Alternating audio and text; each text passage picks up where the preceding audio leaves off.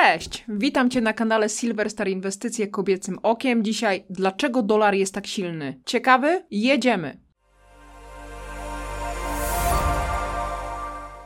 To jeszcze tylko kilka dni i widzimy się na Metalverse. Nie może Cię tam zabraknąć. Pamiętaj o Gold Weekend. Dzięki niemu możesz kupić bilet na Metalverse 33% taniej. Użyj kodu GOLD i do zobaczenia w sobotę. Niech złoto będzie z Tobą. Dolar był niezwykle mocny w ciągu ostatnich 2 lat. I wielu zastanawiało się, dlaczego dolar jest tak silny, zwłaszcza, że jego problemy są powszechnie znane. Stosunek długu publicznego do PKB w Stanach Zjednoczonych jest na rekordowo wysokim poziomie, zbliżając się do 130%. Za ostrożny poziom uważa się 30%, a wszystko powyżej 90% utrudnia jakikolwiek wzrost gospodarczy. Stany Zjednoczone rok po roku borykają się z wielomiliardowymi deficytami. Kongres i Biały Dom wydają się być w uścisku współczesnej teorii monetarnej, która twierdzi, że Stany Zjednoczone mogą utrzymywać nieograniczone deficyty i gromadzić nieograniczone zadłużenie bez szkód gospodarczych, ponieważ mogą drukować pieniądze w nieograniczonych ilościach w celu sfinansowania długu i wydatków. Tymczasem według Bloomberga przewidywane roczne spłaty odsetek od długu publicznego USA przekroczyły na koniec października $1 bilion.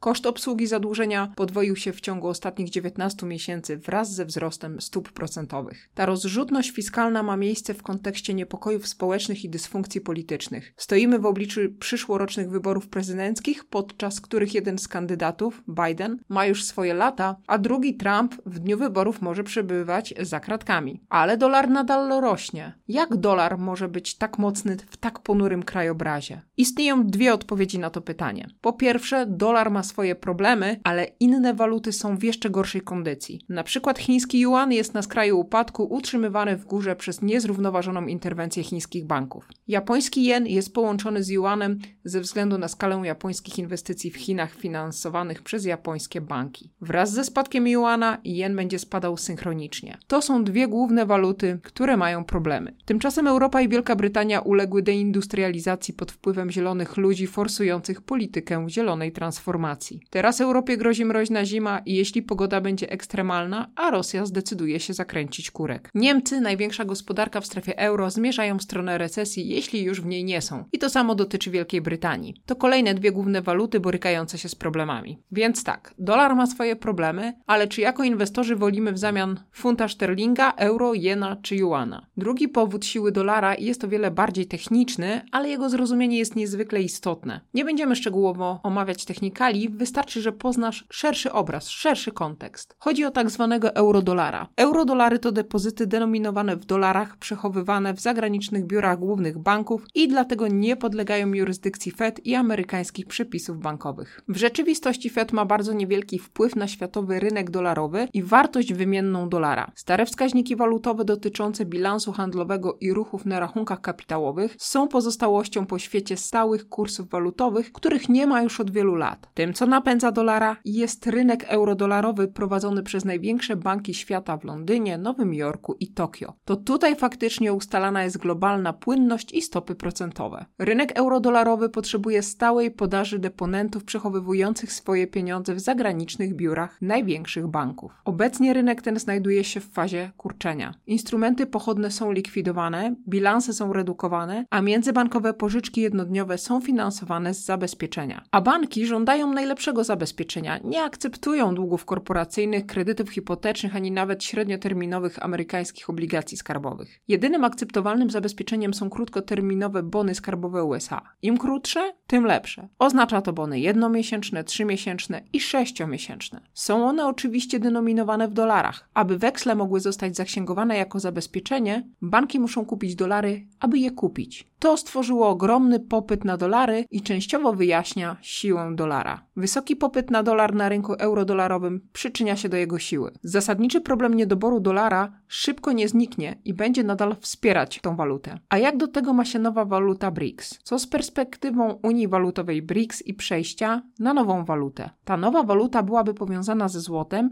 i z czasem wyparłaby dolara jako głównego gracza w światowym handlu. Czy nie powinno to osłabić dolara? W końcu perspektywa waluty BRICS powinna stanowić poważne zagrożenie dla petrodolara, który jest filarem siły dolara. Jednak ruch ten jest wciąż w powijakach i co nie jest zaskoczeniem, doświadcza coraz większych trudności. BRICS nie jest jeszcze tak zjednoczona jak powinna, jeśli ma poważnie zagrozić dolarowi. I wydaje się, że jeden z krajów BRICS, Indie, gra po obu stronach. Niedawno doniesiono, że oczekuje się, że rząd Indii odrzuci żądania rosyjskich koncernów naftowych, aby płacić za import rosyjskiej ropy naftowej w chińskich juanach. Rosja ma obecnie nadwyżkę rupii i ma problemy z ich wydatkowaniem. Jednocześnie wzrósł popyt na juana w związku ze zwiększeniem wymiany handlowej Rosji z Chinami. Tymczasem Indie płacą za import rosyjskiej ropy głównie dirhamem i dolarem amerykańskim. Zasadniczo Indie znajdują się obecnie w fazie równowagi. Uważają Rosję za ważnego sojusznika gospodarczego, a Chiny za rywala geopolitycznego. Indie obawiają się, że spopularyzowanie juana zaszkodzi ich własnym wysiłkom na rzecz umiędzynarodowienia rupii. W rzeczywistości Indie były jedynym krajem BRICS, który sprzeciwiałby się wprowadzeniu wspólnej waluty, obawiając się,